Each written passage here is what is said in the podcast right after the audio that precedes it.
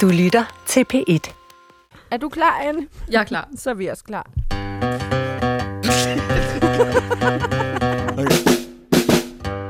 Velkommen til Vildt Naturligt på P1. Dine værter i dag er Johan Olsen. og Vicky Knudsen. Yes. Vicky, du har jo boet på landet en meget stor del af dit liv. Mm-hmm. Men du har aldrig arbejdet som, altså med landbrug. Hvis man boede på landet, så ser man jo selvfølgelig, at man vidne til en del landbrug. Og hvis man nu, som du, er biolog, er det jo nogle gange, man godt kan blive lidt upopulær, hvis man er biolog, fordi så hylder man bare op om, at de der landmænd, de sviner så meget. Ja, jeg prøver at gøre dyd ud af ikke at udskille nogen, øh, hverken når det kommer til produktionsskov, som vi tidligere snakkede om. Det er ikke lige så godt som stor urørt skov. Og det samme med landmænd. Og jeg må altså sige, dengang der gik jeg jo ikke helt lige så meget op i biodiversitet på samme måde, som jeg gør i dag. Nej. Så lige dengang, der tænkte jeg mest, så for den der, nu har de høstet, så kan jeg komme ud og galopperende på markerne med min hest. Der er lige kommet en, en bog Mm-hmm. øh, på markedet, som hedder Landmænden som naturforvalter. Ja. Og i den bog er der nogle spørgsmål. Mm. Det er faktisk, man kan godt sige, det er en, en lærebog, som man øh, kan læse. Det er en virkelig fed lærebog. Ja. Altså, det er netop... Og jeg elsker jo quizzer. Det gør du også. Ja. Og der er quizzer i den her bog. Så derfor så øh, skal vi lige afspille et quizspørgsmål. Ja. Med svarmuligheder. Ja. Og det er Kim Brandt, der, der læser op her. Øh, god gamle Kim. Lad os prøve at høre den. Test din viden. Hvad indebærer den grønne omstilling for dig som landmand? A. Ikke noget. Landbruget er allerede grønt nok. B. At jeg skal omlægge til økologi. C. At jeg i fremtiden skal tage større hensyn til klimaet, biodiversiteten og miljøet i den daglige drift. Hvad siger du, Vicky? Ja, Nu har du selvfølgelig snydt og læst bogen. Men øh, det er lidt ligesom, i, når de sidder der og quizzer i de der, hvem vil være millionær, sådan og lad som om, åh her, ja, det kunne jo godt være A. Men øh, men det går, jeg tror, jeg siger C. Hvad siger du, Johan? Jamen, jeg, jeg satser også hårdt på, på C, Ja. den grønne omstilling. Men altså nu ligger det så svineheldigt, Mhm. mm-hmm. at vi har en ekspert ud i den her quiz i, i studiet. Og ikke bare en ekspert ud i quizzen. Altså en af de to øh, bravende dygtige forfattere bag bogen. Ja, så man kan jo sige, at det er en lille smule snyd. Det er, Hun har faktisk lavet quizzen selv. Ja, hun er nok rimelig godt styr på svarene. Men det er jo skønt, fordi i dag skal vi netop snakke rigtig meget om, altså hvad kan landmanden gøre som naturforvalter? Mm-hmm. Og derfor skal vi byde velkommen til Anne Erland Eskilsen fra Videnscentret Sikkes under øh, Landbrug og Fødevare, og forfatter til bogen. Velkommen til, Anne. Tusind tak. Hyggeligt at være med. Det er så dejligt at have dig med, og dejligt endelig at skulle øh, se det lidt fra landmandens side, det her. Mm-hmm.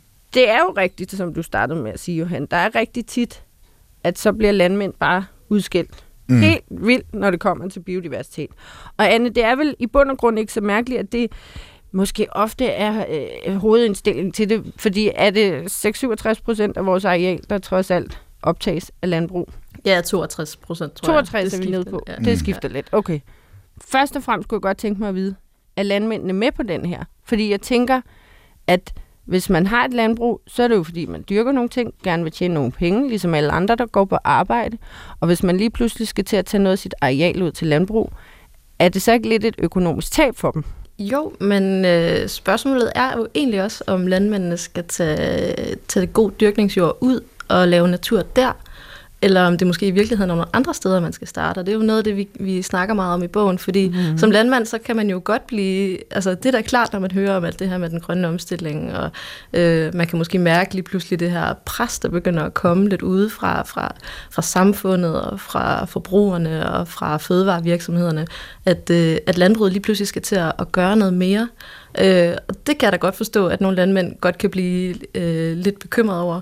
Øh, og det er jo en af grundene til, at også vi har skrevet den her bog, for mm. at snakke om, jamen, øh, hvad er det egentlig, man kan gøre som landmand, hvis man skal ride med på den her omstilling. Og det kan vi jo se, det er vi jo nødt til at gøre, hvis vi skal, hvis vi skal følge med samfundet. Så er vi jo ligesom nødt til at, at, at, at vise, at, øh, at vi begynder at gøre noget på de her, øh, på de her områder, klima Men, og biodiversitet osv. Mm. Men Anne, hvad, hvad er så svaret på den her quiz? Mm, Øh, der står jo, hvad indebærer den grønne omstilling for dig som landmand? Ikke noget, landbruget er allerede grønt nok, eller jeg skal omlægge til økologi, eller at jeg skal tage større hensyn til klimaet, biodiversiteten og miljøet i den daglige drift. Ja, for nogle år siden havde man måske sagt, at landbruget er der grønt nok, man gør der masser allerede, og der er ikke noget at komme efter. Men, men svaret er, er at se, altså, at man skal til at, at tage mere hensyn til, til klima og biodiversitet og miljøet. Øh, at det bliver simpelthen en del af, af det at være landmand i dag, det er, at man skal vide noget om de her ting, og man skal vide, hvad man skal gøre. Mm. Og mhm. når man vælger at gøre noget, så skal man også gøre det, der er rigtigt. Men er det ikke godt nok så omlægt til økologi? Økologi kan jo gøre mange gode ting, så hvis man snakker øh, miljø, jamen så er økologi jo en af de knapper, man kan dreje på, kan man sige. Ikke? Mm-hmm. Øh, men når vi snakker om biodiversitet, øh, så ved vi også, at så skal der altså noget mere til. Så er det ikke nok, hvad vi gør ude på marken, så er det faktisk alt det, der ligger uden for landmandens marker, altså ude i de små naturarealer, eller store naturarealer, fordi der er jo faktisk mange, mange landmænd, der har rigtig store øh, naturområder, altså det er jo der, vi skal fokusere, øh, og ikke så meget på det, der sker ude på, på markerne. Nu har I skrevet den her fantastiske bog. Har det altid været sådan, at man blev undervist i biodiversitet, når man skulle være landmand? Nej, det er faktisk noget nyt. Altså, jeg tror, jeg kunne forestille mig, at de fleste lige har været lidt omkring noget med jagt og, mm. og sådan nogle ting. Ikke? Det er jo også tit noget, der har, øh, har landmændenes interesser. Men lige præcis det her med biodiversitet, og at landmanden lige pludselig skal til at være naturforvalter, det, det er noget ret nyt. Og faktisk var det først i 2018, at det blev besluttet, at, at nu var det noget, der faktisk skulle være obligatorisk øh, i undervisningen for alle landbrugsskoleelever. Så, øh, så nu har alle simpelthen en uges obligatorisk kursus, hvor de skal lære om, øh, om natur og biodiversitet. Og det er simpelthen derfor, vi har skrevet den her bog. Det er jo for, at de kunne, øh, kunne have noget at gå ud fra, når de skal, når de skal have den her undervisning. En ting er, at der er en tendens. Jeg kan godt sådan forestille mig, at der selvfølgelig er den politiske forbruger fra Vesterbro tænker, nej, det skal også være pænt at se på derude i landbruget. Der skal være biodiversitet, og dine danser forholder mig, har det bedst med at købe produkter, der er på en eller anden måde reflekterer det verdenssyn, jeg har. Men, men landmanden kan jo i bund og grund være ligeglad. Så stort er det segment vel heller ikke. Eller hvad? Hvad er incitamentet? Hvad oplever mm. du, når du snakker med landmændene? Jamen, altså i landbruget snakker vi om det, der hedder license to produce, og det er jo, at man godt ved, at man som, som erhverv lægger beslag på en ret stor del af landskabet, og at vi påvirker jo vores klima, vores miljø og vores natur øh, med de ting, vi gør. Mm. Og der bliver man jo ligesom nødt til at, øh, at kunne vise, at øh, hvis vi skal blive ved med at, at have ret til at, at gøre det som landmænd, så er vi også nødt til at levere på nogle andre parametre. Og det kan godt være, at det ikke er noget, der har fyldt så meget tidligere, men men bare i de sidste par år, altså i den tid, jeg har arbejdet i landbruget, kan vi mærke, at det er bare noget, der fylder mere og mere. Mm. Øh, forbrugerne efterspørger det, og det begynder jo så også øh, at afspejle sig i, i, den, øh, i, den, i det politiske klima, hvor, øh, hvor man mm. begynder at have et, et politisk, en politisk opmærksomhed på, at, at, øh, at der bliver simpelthen nødt til at blive øh, leveret på, på nogle områder, hvis, hvis det skal blive ved med, og øh, hvis landbruget skal blive ved med at fylde så meget. Øh, så sker der så også nogle andre ting, og det er, at... Øh, at øh, fødevarevirksomhederne og, øh, og for eksempel realkreditinstitutterne jo lige pludselig har fået opmærksomhed også på, at de skal kunne vise, at de øh, gør noget på de her forskellige bæredygtighedsparametre, som vi kalder det, altså klima, miljø og natur. Mm. Øh, så de er jo også ude at sige, jamen hvis vi skal, øh, hvis du som landmand skal låne penge i vores realkreditinstitut, så er du simpelthen nødt til at vise, at du leverer på de her parametre. Du skal ikke bare sige, at du gør det, du skal også vise, at du gør det. Og det er nok noget af det, der virkelig begynder at flytte noget nu, det er, at hvis landmanden skal ud og låne penge, så skal han faktisk kunne vise, at han har styr på, hvad han gør for at passe på, på naturen. Og lige sådan, hvis, øh, hvis man som, øh, som mælkeproducent vil sælge mælk til Arla, jamen så er man også nødt til at vise, at man har styr på de her ting. Så det er gået sådan bare i de sidste par år fra at være noget lidt fluffy, og man som landmand godt kunne sige, jamen jeg, jeg passer skam på naturen. Det synes jeg, det tror jeg egentlig i bund og grund, alle landmænd synes, at de gør. Mm. At, at, de, at de egentlig er glade for naturen og gerne vil passe på den, men lige pludselig er der kommet nogle krav til de, der skal vise, hvad de gør, og det skal mm. kunne måles. Og vel øh, også nogle værktøjer. Ja, præcis. Til at kunne gøre det. Ja, præcis. Og det er jo simpelthen derfor, vi, vi har skrevet den her bog. Det er jo for at kunne hjælpe landmændene. De står jo tit og tænker, jamen de vil gerne. De synes måske allerede, de gør noget. Øh, men de mangler simpelthen nogle, nogle redskaber til at kunne planlægge den her indsats, øh, så, så den også faktisk er omkostningseffektiv. Øh, fordi jeg ved ikke, om I kender nogle landmænd, men jeg ved i hvert fald nu, ud fra de mange, jeg har snakket med, der er simpelthen ikke noget værre for en landmand, end at gå ud og spille sin tid på at gøre et eller andet.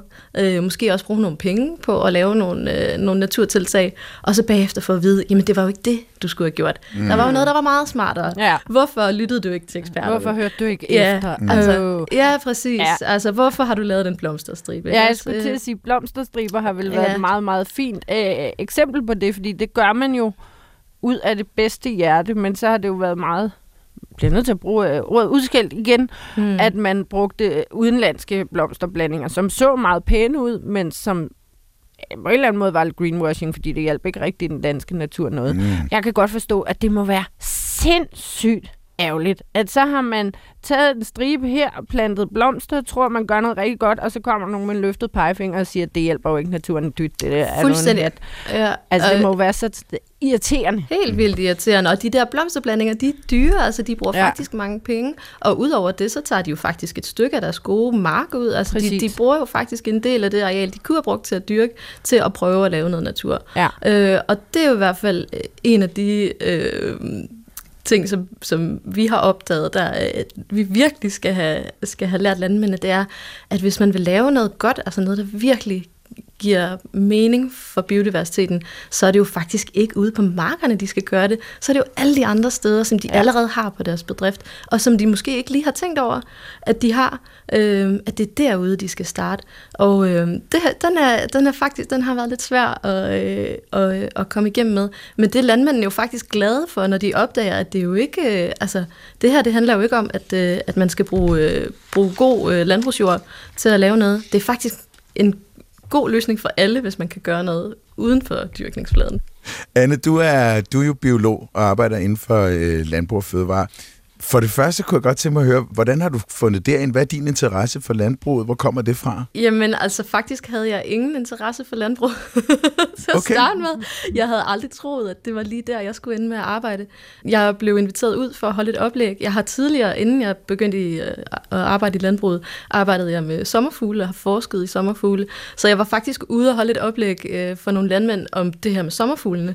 Jeg arbejder øh, i det, der hedder SEGIS, altså Videnscenteret for Landbrug, som ligger under Landbrug og Fødevare. Ja. Øh, og der sad nogle mennesker og, og tænkte, hold da op, det var da spændende, og hvor kunne det egentlig være interessant at have sådan en ekspert øh, til at sidde og arbejde for os. Og det viser måske også noget om, at der, at der er sket noget i landbruget. klart, altså fra ja. at man har holdt øh, de her ting øh, lidt ud i strakt arm, øh, til at man lige pludselig siger, jamen hvis vi skal gøre noget, hvis vi skal flytte noget på den her dagsorden, så er vi nødt til at ansætte nogle af de folk, der faktisk ved rigtig meget om det, for at hjælpe os på vej.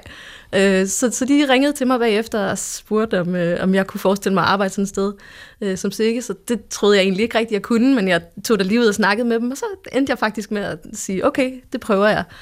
Øh, og så da jeg startede, så tænkte jeg, "Ah, jeg, jeg, jeg prøver et halvt år, og så leder jeg efter noget andet undervejs. Ja. Øh, men faktisk så endte jeg bare med at blive helt glad for det.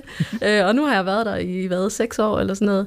Øh, Og du, øh, og, og du har fundet ud af, at det giver mening? Jamen, det giver nemlig rigtig god mening, fordi øh, som biolog er det jo også nemt at stå og skælde ud på landbruget, og jeg oplever det jo tit, at folk de kan godt sådan grine lidt og sige, du kan da ikke tage dig selv seriøst som biolog, hvis du arbejder for landbruget. Men det synes jeg faktisk lige præcis godt, man kan, fordi det er jo lige præcis her, øh, jeg kan være med til at gøre en forskel, når jeg er ude og snakke med de her landmænd, øh, og, og, og lære dem noget om alt det, jeg ved noget om, ikke? og hvordan Jo. man kan gøre noget. Lærer du noget af dem?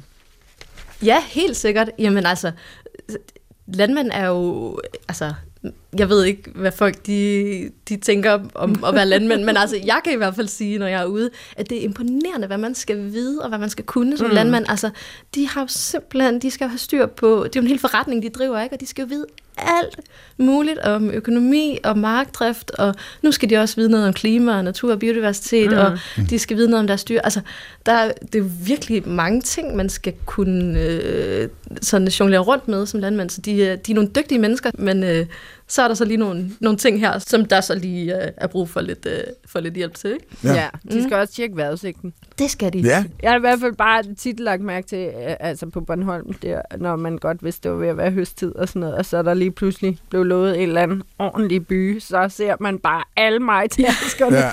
høvle ud på markerne et døgn før, så må jeg så også Og blive... det kan være midt om natten. Ja, ja, Altså, er præcis. Altså, det er bare- også, ja. øh, det er ikke, øh, det er ikke 8 til 16 Nej. job. Nu snakker vi greenwashing inden for blomsterstriber, altså det her med, at man lidt pynter det, og, og så ser det ud, som om man gør noget rigtig godt, uden man egentlig gør noget som helst. Altså har du så ikke også fået det stempel på dig måske, at Åh oh ja, så ansætter din biolog til at gå ud og sige, at nu gør landmændene noget godt, men sker der egentlig overhovedet noget? Altså kommer der ikke også til at lægge den tvivl i det? Jo, jo, det gør der, øh, og det er jo noget, vi hele tiden så må, må vise, at, øh, at vi kender andre veje til at, øh, at hjælpe landmændene med at, at lave noget, der faktisk giver mening. Mm. Øh, og, og det synes jeg, at vi lykkes enormt godt med, og, og faktisk tit så bliver vi jo mødt med sådan lidt overraskelse, når, når folk faktisk finder ud af, hvad det er, vi så øh, går ud og rådgiver landmændene til at gøre i stedet for. Ja. Generelt så synes jeg også, at vi skal slå et slag for det der med, at man skal simpelthen lade være med at slå hinanden i hovedet hele tiden. Altså jeg kan også huske, at jeg så et opslag engang med en, der netop havde lagt, jeg tror det var nogle gode gamle stammer ud. Nej, det var en, der havde samlet en masse sten for at lave nogle øh, naturlige øh, huller til blandt andet små mordyr og sådan noget. Der kunne ikke være nogen mordyr der. Altså der er også tit, at folk så får et slag i hovedet, når de prøver at gøre noget godt, som så måske ikke batter lige så meget, som de havde håbet på. Men der tænker jeg, at alle generelt skal være bedre til ikke at slå hinanden i hovedet. Når man gør noget ud af et godt hjerte, så kan man godt guides lidt mere den rigtige vej. Mm-hmm. Men ikke slå med en stor, tykke Nej, men, lineal i panden. Dialog er fuldstændig nødvendigt for, ja. at vi kan komme nogle vegne i forhold til at ændre samfundet til det bedre. Det er i hvert fald også, altså det er jo en dårlig måde at komme ud til en landmand på at sige, når, når du har lige uh, skåret dine gamle træer ned, ja, det var fandme dumt. Altså, mm. der må man jo prøve at sige, øh, okay, men du har jo faktisk allerede tænkt på at lave en stenbunke. Det kan være næste gang, du skal lægge en, at du kunne overveje at gøre det herover, eller det kunne være, når det der træ, det begynder snart at, at skulle fældes, at du kunne overveje ikke at fælde det. Altså, mm. ja, i stedet for at skille ud. lade det ligge, ja. ja. Lige om lidt synes jeg, at vi skal ind på netop nogle af de her, hvad er det så landmanden kan gøre, hvis det ikke er ude på marken? Men inden da synes jeg lige, I skal have en lille gættelyd. Yes! Og øh, jeg synes faktisk, at det er en nem lyd i dag. Jamen Anne, jeg kan godt sige dig, at det er meget nem lyd, Vicky hun er med. Kan vi få ledetråd, eller... Ej, hun altså... giver aldrig ledetråd. Aldrig. Hun er virkelig strid. Ah, nogle har det noget med landbruget at gøre? Jamen, det kan du se, ah. Anne. Hun kommer ikke, hun siger bare, det kan jeg ikke sige noget om. Okay, vi prøver. Den kommer her. I feel like you're going there again. I don't know why you have to talk back like that, okay? I know that you hear your brothers and sisters doing it, but you don't have to do it. We can have one good child, okay? One child that doesn't. You can be vocal and you can verbalize your feelings, but you need to just be sweet and loving, okay? All right, sweet and loving. That's what we like, yes. Holy, hvad fuck skete der der? Okay, den ene var en homo sapiens i hvert fald, ikke? Jo, men jeg synes, den ligger godt i tråd med homo det her med at være... americana. Det er okay ikke? Det er ja. okay. To vocalize your feelings. Og, og, og så bare, det er okay at være lidt vokal. Ja. Bare husk at være sweet and loving. Ja. Det, det samme, vi faktisk lidt sidder og snakker om nu. Så. Det er jo virkelig godt eksempel på det der antropocentriske, hvor man, hvor man bare besjæler alting. Ja. Det, jeg går ud fra, dyr, hun tager, jeg tror ikke, det er en bil. Altså, jeg ved ikke, jeg har små børn derhjemme, det lyder meget som sådan en samtale, vi kunne have hen over middagsbordet. ja.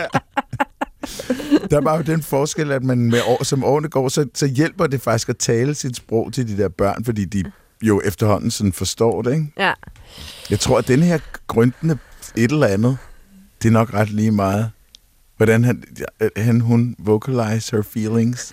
Oh my god. Det, jeg tror, vi snakker om før, for eksempel med hunden, der mm. hjælper det jo faktisk rigtig meget at sætte sådan et blødt tonefald på. Det synes de, oh, det synes de er hyggeligt, sådan, hvor ja. at nogen siger, at man skal passe mere på med at gøre det over for børn hele tiden.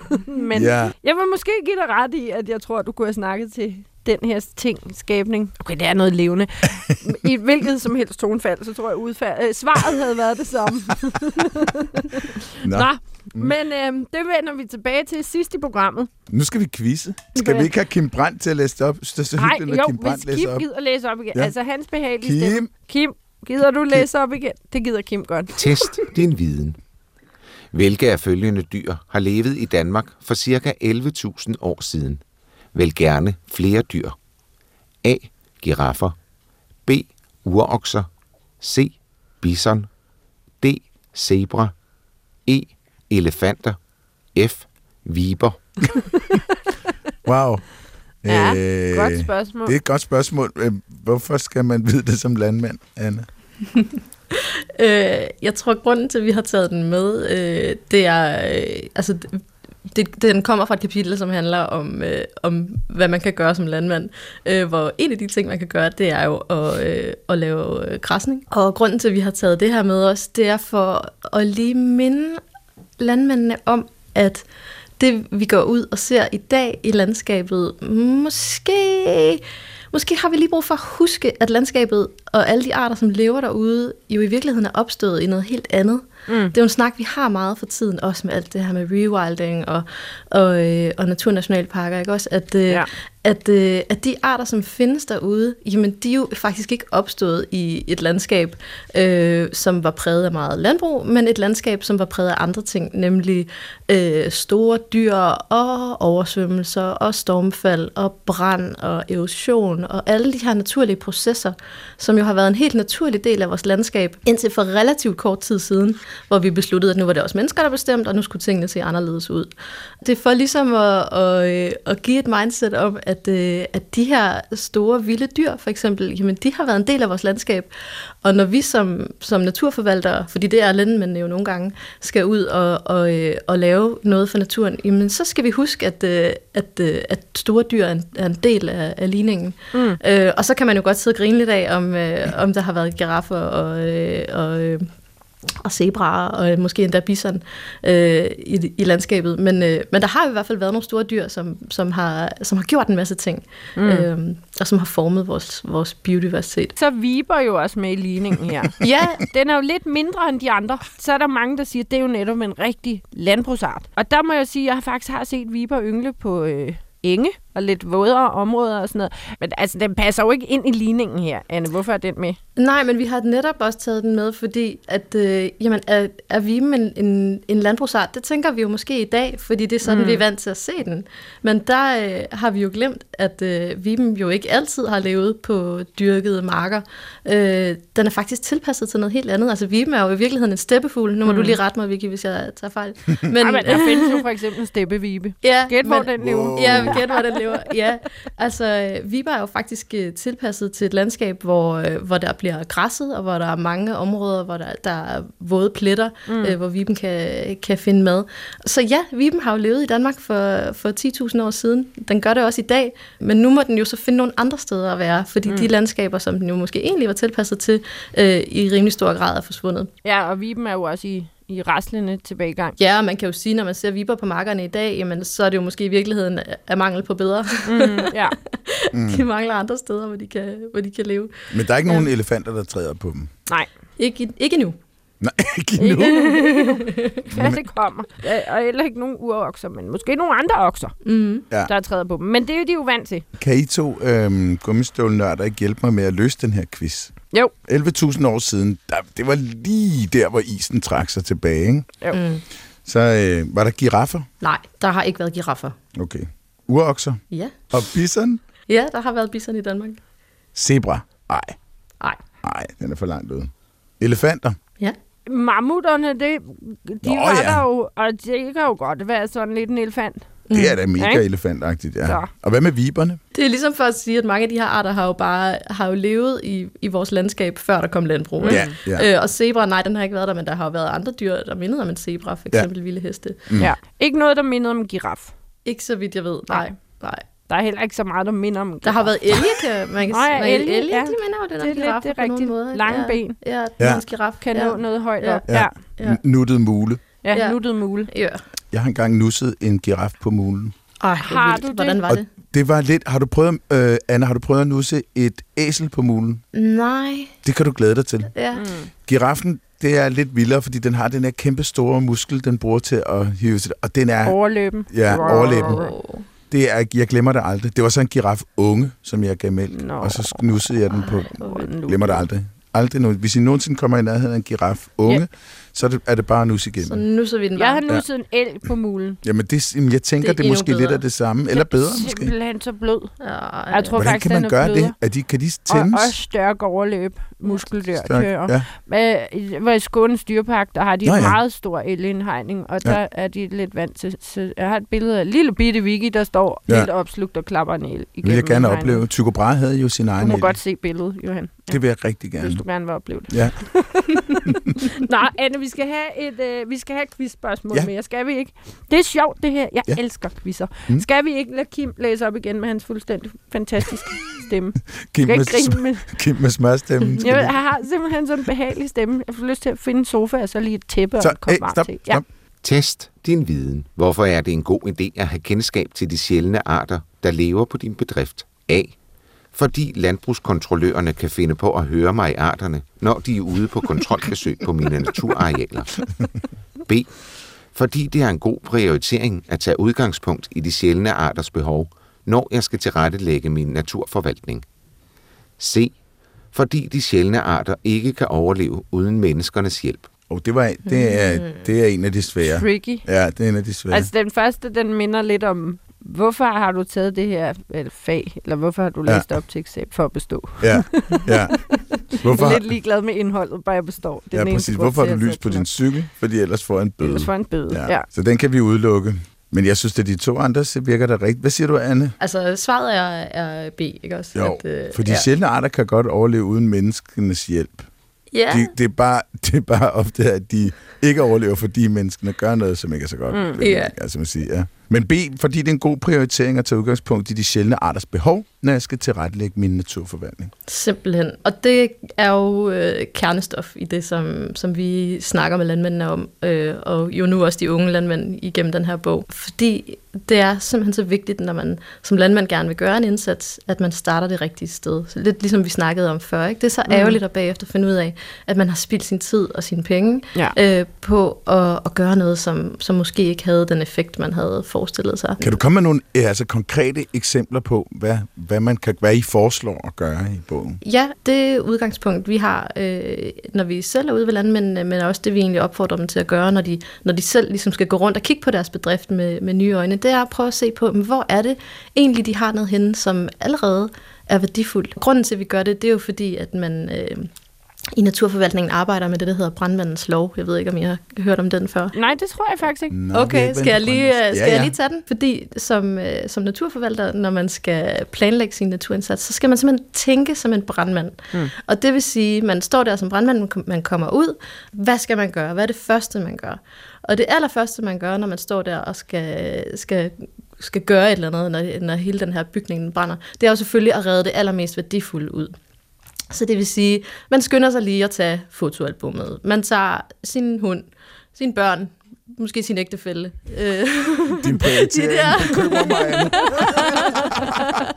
Fotoalbum, hund, børn, ægtefælle. I tilfældig rækkefølge. Eller, ja. ja. man, tager, man tager de ting først, som man ved, man aldrig får tilbage, mm. øh, hvis først de er forsvundet. Ikke også? Ja. Så, så ja, så man kan sige, man, man tager det uerstattelige. Hvorimod, øh, præcis som du sagde, Vicky, IKEA-møblerne, jamen dem behøver man jo ikke at redde ud, fordi dem kan man jo bare købe igen. Øh, det kan man ikke Ja. med de her uerstattelige ting. Og det er sådan, man skal tænke som naturforvalter, øh, når man skal starte. Det er, hvor er det allermest værdifulde på min bedrift? Hvad vil være det allermest ærgerlige at miste? Øh, og det er det sted, man skal starte. Mm. Så, så, og det er jo for eksempel de steder, hvor de sjældne arter, de, øh, de lever. Mm. Okay, når man så har gjort det, mm, så kan man se på, øh, hvordan kan man begrænse den skade, der er ved at ske med den her brand. Kan man gøre noget for at undgå, at branden den spreder sig? Øh, så det er trin nummer to. Ikke? At man går ud og ser på, jamen, øh, har jeg noget godt her, men som måske er presset for eksempel af, af markdrift eller andre ting. Hvordan kan jeg ligesom beskytte det, så den her, så den her negative påvirkning, den ikke spreder sig? Så det kan jo være for eksempel, at man, at man lægger øh, en, en udyrket bremme, eller øh, passer på med ikke at sprøjte ind over, ind over områder, som, som har en fin natur. Mm. Det er nummer to. Okay. Øh, så trin nummer tre, det er, jamen, øh, har jeg noget, som er blevet beskadiget i den her brand, som, øh, som jeg måske kan reparere igen, og som kan blive, som kan blive fint. Så der siger man, okay, men jeg har måske øh, nogle af de her, et, et gammelt overdrev, eller et, et område, som, som engang har været fint, men, men som nu er ødelagt. Øh, hvordan, hvordan, kan jeg, hvordan kan jeg genoprette det, så det bliver bedre igen? Og det kunne være for eksempel, at, at man så valgte at gå ud og, og lave noget græsning, eller hvis man kunne genoprette den naturlige naturlig hydrologi, altså gøre området vådt igen, hvis det er blevet drænet og nogle af de her ting. Øhm, og så først det aller, aller sidste trin, man, man gør, det er øh, at gå ud og, og bygge nyt. Ikke? At nu, nu er bygningen brændt ned, jamen så, så bygger vi noget nyt op igen. Og lige sådan med natur, altså hvis der er noget natur, der er forsvundet, jamen så går vi ud og laver noget ny natur. Og det vi bare oplever tit, det er, at, øh, at landmændene har en tendens, de er jo virksomme øh, mennesker, ikke også, der er vant til at gå ud og gøre noget, de vil gerne ud med deres maskiner og, og vise og ligesom mærke, at, at der sker noget, så de vil gerne tit starte nedefra, de vil gerne lave noget nyt. Mm. Øh, og det er jo også derfor, vi ser de her blomsterstriber tit, øh, eller der bliver plantet nye lægehegn, eller der, der, bliver, der skal ligesom, der skal ske noget, ikke også? De vil gerne ud og, og kunne, kunne mærke, at de har gjort noget i dag. Og man kan se Øhm, det. Man og man kan kan se det, med ja. samme. Ja, så de har det simpelthen med at starte nedefra, hvor, ja. hvor vi hele tiden skal minde om, jamen det er faktisk ikke det, der er det vigtigste. Det vigtigste er at starte med det mest uerstattelige. Ja. Så hvor er det på din bedrift, at du har noget natur, som allerede er fint, øh, og som øh, måske bare har brug for en lille smule for at, at spille helt max for de sjældne arter, som, som er derude. Og det kan godt virke lidt kedeligt, øh, fordi de der områder, som måske er gode, jamen de, de ved godt, at der ligger noget der, men det ser jo ikke så spændende ud, og Mm. det ser måske lidt rodet ud, der står nogle gamle træer, som er ved at vælte, eller øh, I ved, det er måske ikke lige det, der har haft deres, deres øh, største opmærksomhed, men det er der, de skal kigge først og starte øh, deres indsats. Og den er svær, men, øh, men nu synes jeg, det er som om, at nu, der, nu begynder det at trænge Nu igennem. Men det hjælper vel også netop meget at få en som dig ud, for eksempel Anne, som så kan vise, hvad værdien er i, i det der gamle stendige, eller i det der ruskumsnus, der ligger over i hjørnet, og egentlig har været udyrket i rigtig mange år, fordi det var ikke rigtig værd at dyrke, eller noget af den stil. Der tænker jeg også, det hjælper rigtig meget at få en ud, der ligesom viser og Kan fortæller. fortælle historien. Ja. ja, og jeg har, faktisk har jeg, både jeg og mine kolleger tit haft nogle meget fine oplevelser, hvor man kommer ud og viser dem, at her er noget godt, øh, hvor, hvor de siger, jamen det har faktisk altid irriteret mig, det der område. Altså jeg Ja, synes, det ja. ser grimt ud, eller, men lige pludselig så ser de jo en værdi i det, ja. og så kan de faktisk godt blive helt glade for det. Øh, og så næste gang man kommer ud, jamen, så er det det første, de viser frem, og så er det faktisk, se nu, og nu har jeg fået øje på alle de her blomster, der vokser herude, eller Ja, ja, jeg har opdaget lige pludselig, at der er faktisk nogle sommerfugle, eller et eller andet, ikke? Så altså, i stedet for at starte med at samle et nyt IKEA-skab, det kan også være svært nok i sig selv, skulle jeg lige hilse at sige. Så er det bedre at starte med de værdifulde ting. Ja. Altså lige parentes bemærket med hensyn til IKEA-skabene, så var faktisk moren til mine børn meget, meget tæt på at føde alt for tidligt, der, mens hun sad og kiggede på mig og forsøgte at samle et IKEA-skab. Man kan jo roligt sige, at det gik fuldstændig galt. Jeg vil, altså, så, så godt som jeg efterhånden kender dig, forestille mig, at der er ting, du er bedre til, end at samle et IKEA-skab.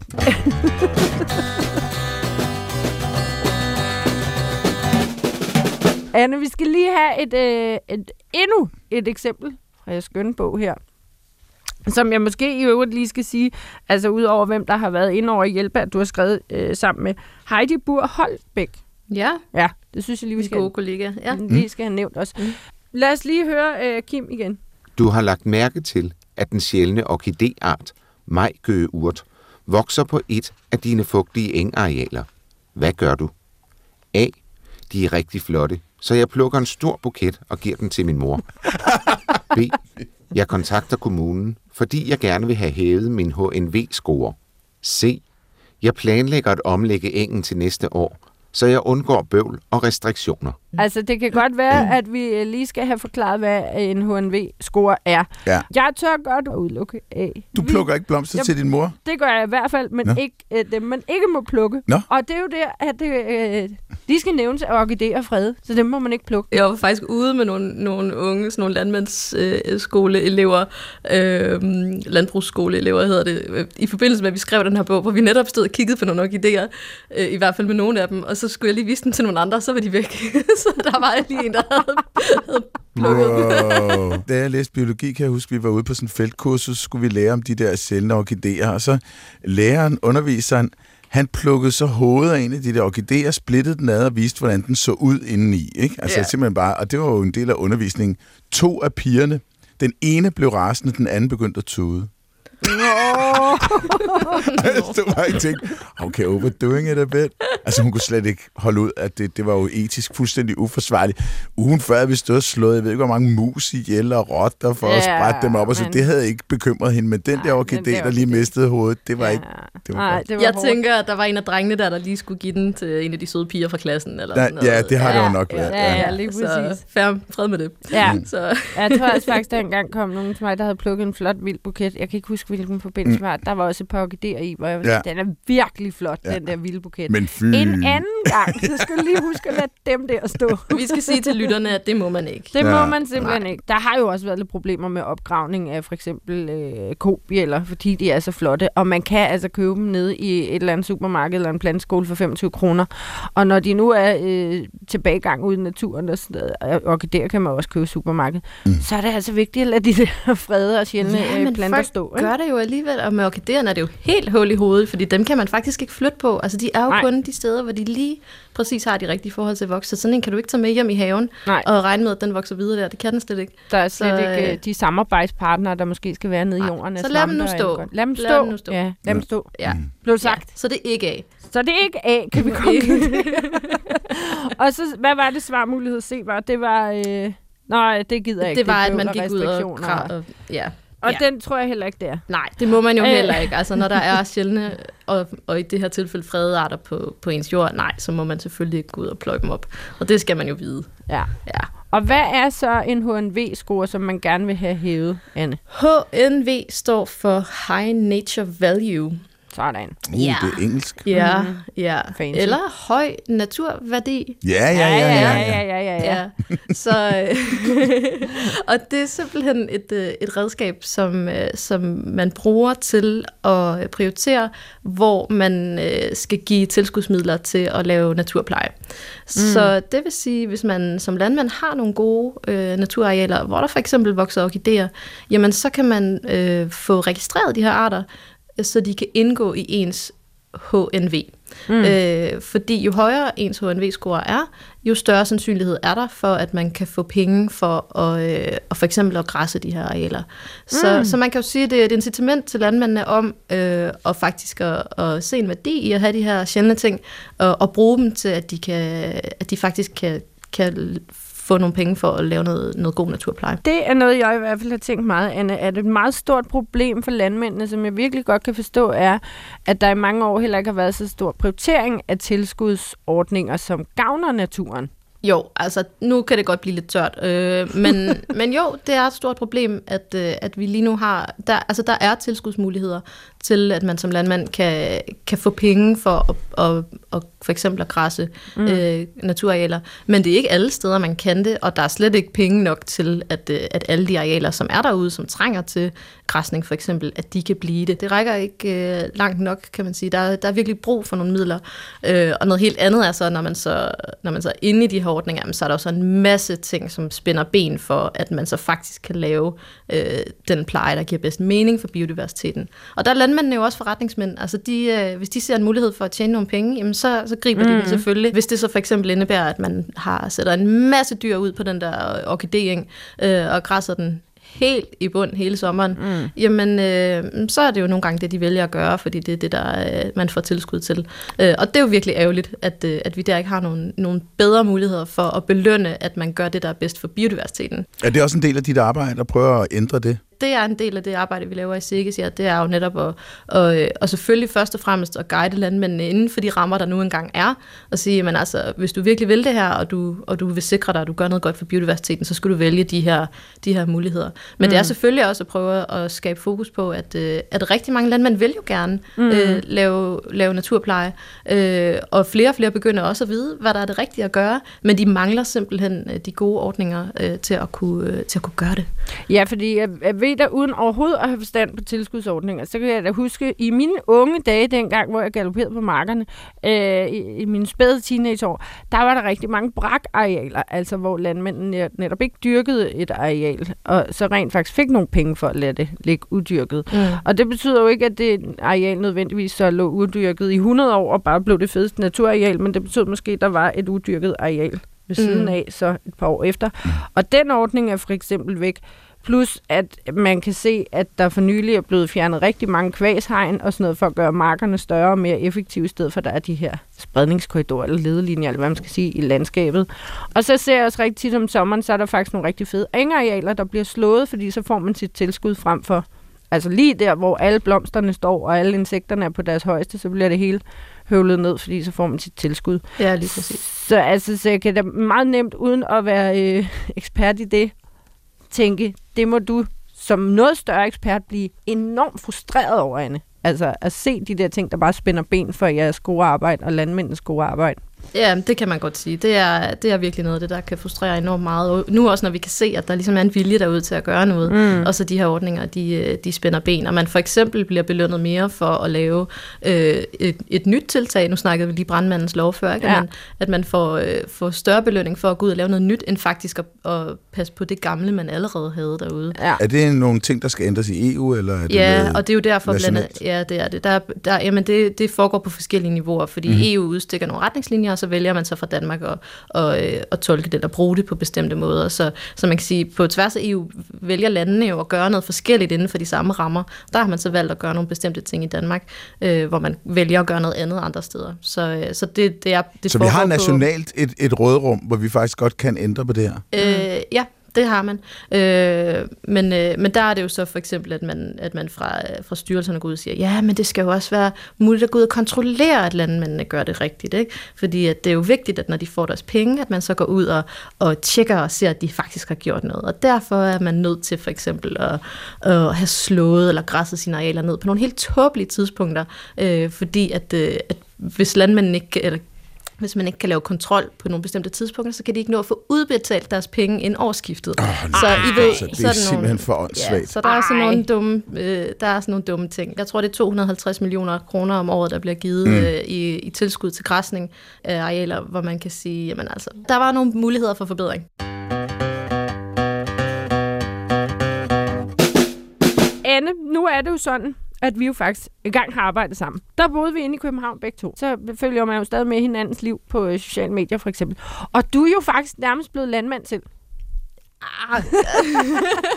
Lidt ligesom min opvækst, dog uden sådan at have dyrket marker og sådan noget, men du er flyttet ud på landet. Jeg er flyttet ud på landet, ja. Mm-hmm. Ja, det er jeg. Ja, vi tog simpelthen springet for fire år siden og flyttede fra en, en lille lejlighed, det var så Aarhus dengang, ja. og, en, og en kolonihave, til, øh, til et landsted øh, nede ved Odder, syd for Aarhus. Mm. Ja. Fordi når de fleste af de her naturtiltag alligevel skal ske uden for markerne, kommer man så ikke til at gå og, øh, og nørde det lidt derhjemme selv, altså med nogle tiltag og se, hvordan det virker, og bruge det, når man så skal ud på arbejde? Eller jo. har du asfalteret hele haven? vi har sådan en kæmpe stor sådan grusgårdsplads.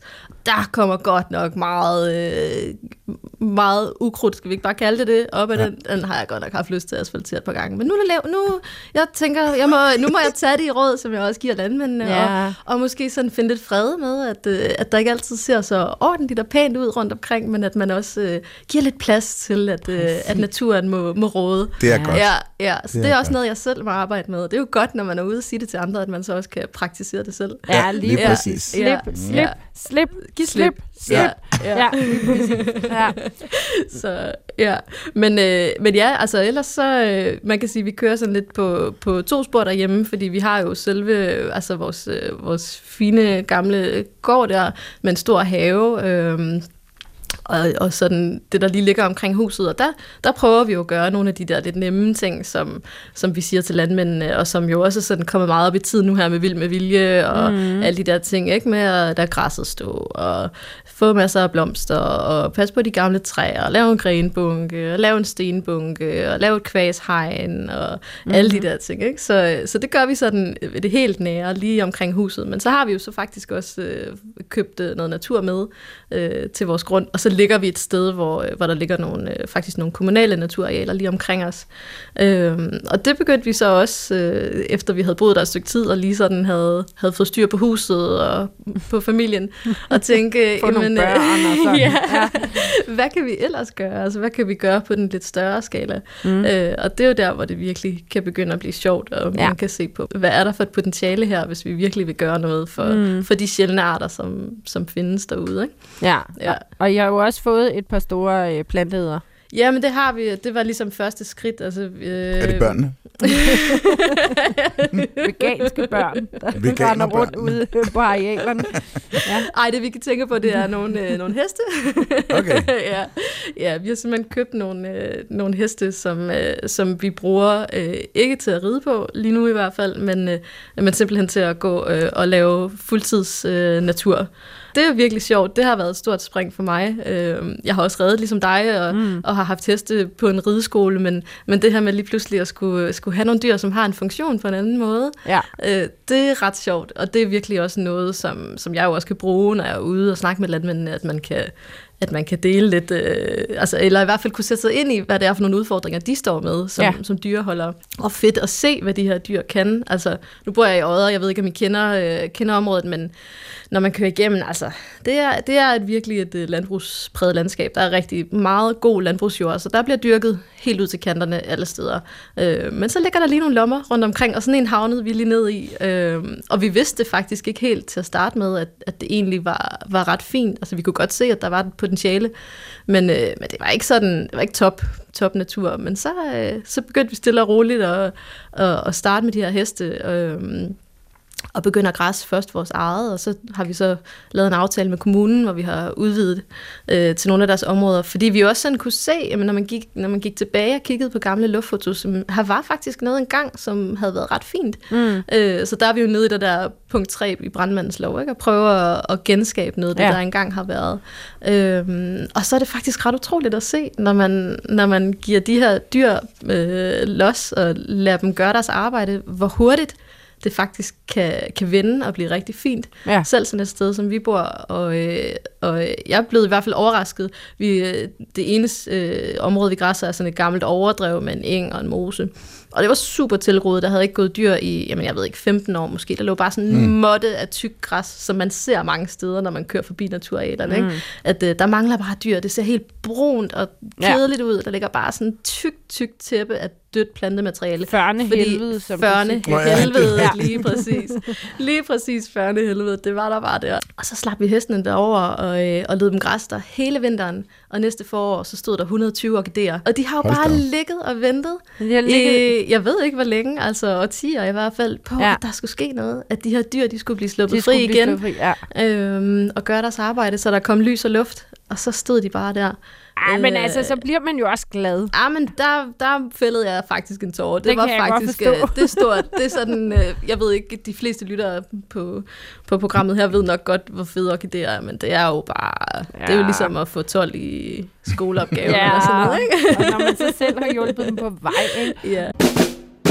Det er også noget, vi siger til landmændene, når de siger, ja, altså, er det her egentlig et godt areal? Hvordan skal man egentlig se, om, om den naturpleje, man laver, om den er god? Der er det en rigtig, rigtig god idé at kigge på blomsterne. Mm. Fordi hvis du har et areal med mange blomster, jamen, så følger der bare så meget andet med. Ja. Jeg har jo arbejdet meget med sommerfugle før, og det er jo virkelig også, altså, sommerfuglene og, og en masse af de andre insekter har jo, har jo brug for de her blomster for at kunne, kunne leve. Øhm, så hvis man har et areal med mange blomster, så er det et tegn på, at man gør noget, der er rigtig godt. Men det er jo også der, jeres bedrift jo egentlig viser the circle of life, skulle jeg til at sige, og hvordan det er gået de seneste år. Fordi hvis du netop siger, så er der ligget nogle frø i jorden og bare mm. Ventet på de rette forhold, Mm. og så har der ikke været noget græsning, eller også så er der blevet overgræsset. Og når man så gør det sådan lidt tilpas, lidt ligesom som det måske så ud på vores landbrugsarealer for 100 år siden, eller altså man havde sådan nogle små bedrifter, Mm. Altså, så vil, der lige, så vil landskabet lige pludselig ligne det, det lidt gjorde engang. Og så kommer blomsterne, og så kommer insekterne, og så kommer møgbillerne også, fordi hestene går og skider hele året, og ikke kun et par måneder, og så klarer de sig også godt. Og så, hvis det hele så sådan ud, så havde vi ikke mistet kirkeguglen og den hvide stork, som vi altid hører om, fordi så har der været mad nok til dem rundt omkring. Ikke? Så det hele, Så et stort dyr per, per 2,5 hektar. og ikke sende jeres børn derud. Køb en hest i stedet for. Eller en. Børn er faktisk også meget gode. Jeg har jo sådan en, en, øh, en lille dreng på What? 3,5, og han er sådan, hvis man gerne vil have skabt nogle af de her naturlige forstyrrelser, så Ja. kan man faktisk godt slippe sådan, øh, sådan en børnehavebarn øh, ud Nå, og ja. lave noget slid og nogle huller og brække nogle grene af og sådan noget. Det kan han godt... Øh. Eller en hund. altså, eller ja. en hund, fordi der Ja. kom jo, øh, det tror jeg måske, jeg har nævnt i programmet her før, men øh, min mors, æret være hendes minde, ikke min mors, men søde, søde border collie Kava, der desværre gik bort i år, Mm. elskede at grave sit kødben ned. Og efter Ja. hun havde gravet, gravet, gravet, gravet, så kom der faktisk skovhuleppe, som jo er en orkidé. Ej, hvor sjovt. Så det er jo lidt Nå. sjovt. En hund, der går ud, og altså Gunnar og hans familiemedlemmer, de elsker jo også at grave det mest efter rotter. Så det giver jo også lidt naturlige Ja. forstyrrelser. Kan lige sige til lytteren, Gunnar er Vickys hund. Ja. Jeg kigger på den. Han ligger og sover. Så børn eller hunde kan også Så man kan bruges simpelthen i godt bruge børn i, i, i naturwilding. Så vi opfordrer i hvert fald til, at man sådan øh, skal, skal, øh, som vi snakkede om før, give lidt slip, øh, give, give plads til noget af det her, øh, nogle af de her vilde, vilde processer. Altså, naturens orden er uorden, ikke? Altså, det, der, der skal være plads til noget rod og noget øh, forstyrrelse. Og der kan vi måske som mennesker, i hvert fald som landmænd, altså landmænd er nogle ret ordentlige mennesker, som gerne vil have styr på tingene, der skal se mm. ordentligt ud. Mm. Og der skal man måske lige pludselig prøve at huske i stedet for på, at øh, det er okay, at hestene har, øh, har skrabet et, et hul, sådan, så der er kommet bare jord, eller at der er væltet et træ, bare lidt læg. Øh, alle, mm. de her, alle de her ting, som måske kan se lidt uordentlige ud, men som faktisk giver ophav til en, en, en hel masse liv. Anne, hvad er, dit, øh, hvad er din utopi? Hvad er din personlige drøm om et fremtidigt øh, bæredygtigt landbrug, som Mm. også sikrer biodiversiteten? Hvis du nu får lov til fuldstændig frit at lege i sandkassen her. Altså, der findes rigtig, rigtig mange landmænd derude, hvor for dem, jamen, der giver det bedst mening at have en intensiv landbrugsdrift, hvor det er markdriften, man har fokus på. Og det er mm. helt fint. Altså, det er måske ikke dem, man skal ud og punke for at lave en hel masse ting, fordi de, de sidder på den jord, som er, som er god at dyrke. Men så sidder der jo også rigtig mange landmænd derude, som, øh, som har nogle gode naturarealer, og som har et ønske om at, at, at leve af øh, helt eller delvist at lave naturpleje. Det er jo måske ikke lige dem, der skal ud og lave de store rewilding-projekter ude på de kæmpe store naturområder. Det, det skal landbruget i hvert fald i min optik måske slet ikke have så meget at gøre med. Det er jo, det er jo det er noget helt andet, der er i spil der. Men vi har jo stadigvæk masser af, af små og mellemstore øh, områder rundt omkring, som har brug for den her græsning. Og det er jo faktisk landmændene, der kan gå ud og levere den øh, med deres dyr.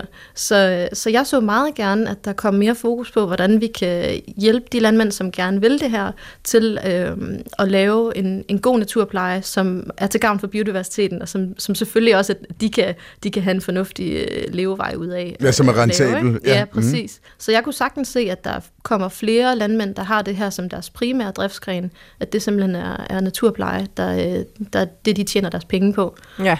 Øh, og det er jo måske ikke at gå ud og sælge bøffer. Det kan være, der, altså, vi ser jo landmænd, der gør det her allerede, og det er ret forskelligt, hvordan de så tjener deres penge hjem. Øh, nogen kan godt øh, tjene nogle penge på at have for eksempel en fin gårdbutik, hvor de sælger noget af deres rigtig lækre kød, som har en god historie, mm. øh, og som folk er villige til at betale noget ekstra for. Og andre tjener måske øh, pengene mere på, at, øh, på ikke at slagte deres dyr, men have dem gående der hele livet, øh, og så tjener de penge på, det, på de her tilskud, som man kan få. Så der er forskellige veje, øh, og der er ikke nødvendigvis noget, der er bedre end andet. Øh, men det er da klart, at vi kan se, at, at jo, jo mindre landbrugsinteresse der er i det, altså jo mindre man skal tænke produktion ind på de her arealer, jo mere man sim, simpelthen kan, kan fokusere 100% på, hvad der er godt for biodiversiteten, jo bedre virker det. ja. Mm. Øh, vi skal nå et quizspørgsmål mere for Kim. Alt Ja. ja. andet vil være en fejl. Ja, ja, og, di- og en lyd. Ja, ja. Altså din lyd, vi ja, ja, er nødt til at finde jeg har da ikke tænkt mig at glemme. Nej, nej. Nej, nej, nej, nej, nej. Vi starter med Kim. Kim Brandt. Test din viden. Hvordan får du normalt den bedste sammenhæng mellem biodiversitet og økonomi, når du har græssende dyr på naturarealer? A. Intensiv græsning med mange dyr. Indtjening primært på kød til vækst. B. Ekstensiv græsning med få dyr. Indtjening primært via tilskud. C. Græsning af mange små arealer. Altså, jeg tænker i, i tråd med de andre quizspørgsmål, at vi udelukker A. Mm. Altså, hvor man intensiv græsning med rigtig mange dyr. Det har vi lige talt om, det var ikke så godt. Mm, jeg tænker C. Hvad, hvad Anne? Altså, man skal i hvert fald lægge mærke til spørgsmålet, at det handler om, hvordan man får den bedste indtjening med fokus på biodiversiteten. Mm. Ikke? Altså, øh, Ja. Og hvis man kan sige, hvis det kun var indtjeningen, man havde fokus på, jamen, så kunne det sikkert godt give mening at have rigtig, rigtig mange dyr gående ude øh, og græsse intensivt øh, på nogle arealer. Mm. Men det ved vi jo bare, at øh, hvis det er biodiversiteten, vi har i fokus, så, så dur det ikke. Altså, det dur simpelthen ikke, at vi lukker øh, 100 herford ud øh, på en god orkidering og græsser den totalt i smadre. Mm. Øh, der er det jo netop, som øh, der står i B, øh, brug for en, en ekstensiv græsning, hvor dyrene går der øh, helst hele året rundt og uden at blive tilskudsfodret. Mm. Så, øh, og C var så græsning af mange små arealer, og det kan man jo sige, det kommer jo lidt an på, hvordan øh, ens øh, situation lige er. Øh, men, men alt andet lige er det jo noget mere besværligt at have mange små arealer, hvor man skal tage, rundt, tage rundt og kigge til dyrene og have tilsyn mm. og sørge for vand og alt det her, end at have dem gående på et stort areal. Ja. Øhm, så ja, så svaret er B. Yes. Øh, Anne, det har været en øh, kæmpe fornøjelse at have dig med. Men vi er jo ikke helt færdige nu. Mm-mm. Vi skal jo lige have afsløret øh, lyden. Ja. Er I klar til at høre den igen? Ja, kom med den. And then I feel like you're going there again. I don't know why you have to talk back like that, okay? I know that you hear your brothers and sisters doing it, but you don't have to do it. Er hun tosset, eller... You don't. You can be vocal and you can verbalize your feelings, but you need to just be sweet and loving, okay? All right. Sweet and loving. That's what we like. Yes. Yes. That's what we like. Må, jeg- må jeg yes. høre en ting? Er hun rablende pip, eller er, er hun, har hun humor her? Jeg tror umiddelbart ved at gætte på, at hun har humor. Okay. Nej, jeg synes, det er et hængebusvin. Jeg tænker også på en gris. En lille gris. En gris? Mm. Ja, Sgu ikke nogen gris, der siger sådan. Det er hængebusvin, siger jeg fuldstændig sådan der. Ej, vores basviola, hun sagde ikke sådan. ah, du ved Nå. det selvfølgelig, du har haft det. Ja. Øh, Det har vi ikke. Nej, det har vi Grise ikke. siger... Oh. De siger ikke... Nå. Det er en ged. en ged. Geder siger ged? de sjoveste ting. Og jeg er ikke så god i landbrugsstyr, så hvil, hvilken race vi er ude i. Men det er i hvert fald en ged. Det tør jeg godt øh, skrive under på. Den er hvid. Øh, lang, Det var langpelset. Store, voksne hangeder. De siger tit... Og den her siger så alt muligt ved siden af. Men den er, den er ret hyggelig. Det er en TikTok-video. Så den er meget, den er meget utilfreds, den ged. Ja. Og den har en hat på oven i købet, så måske er hun tosset. Jeg skal ikke kunne udelukke det. Men øh, i hvert fald en skøn video. Ja. Ja.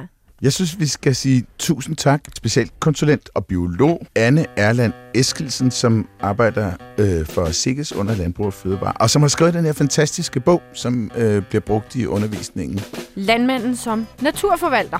Yep. Sammen med Heidi Bur Holbæk. Og finansieret af 15. juni-fonden. Og finansieret af 15. juni fonden. Den slags skal man altid have med.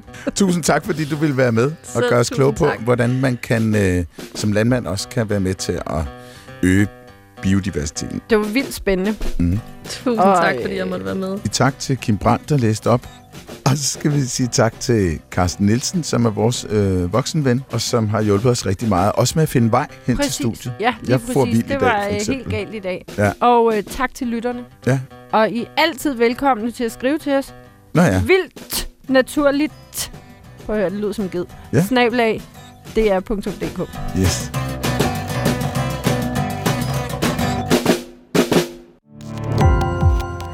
Gå på opdagelse i alle DR's podcast og radioprogrammer. I appen DR Lyd.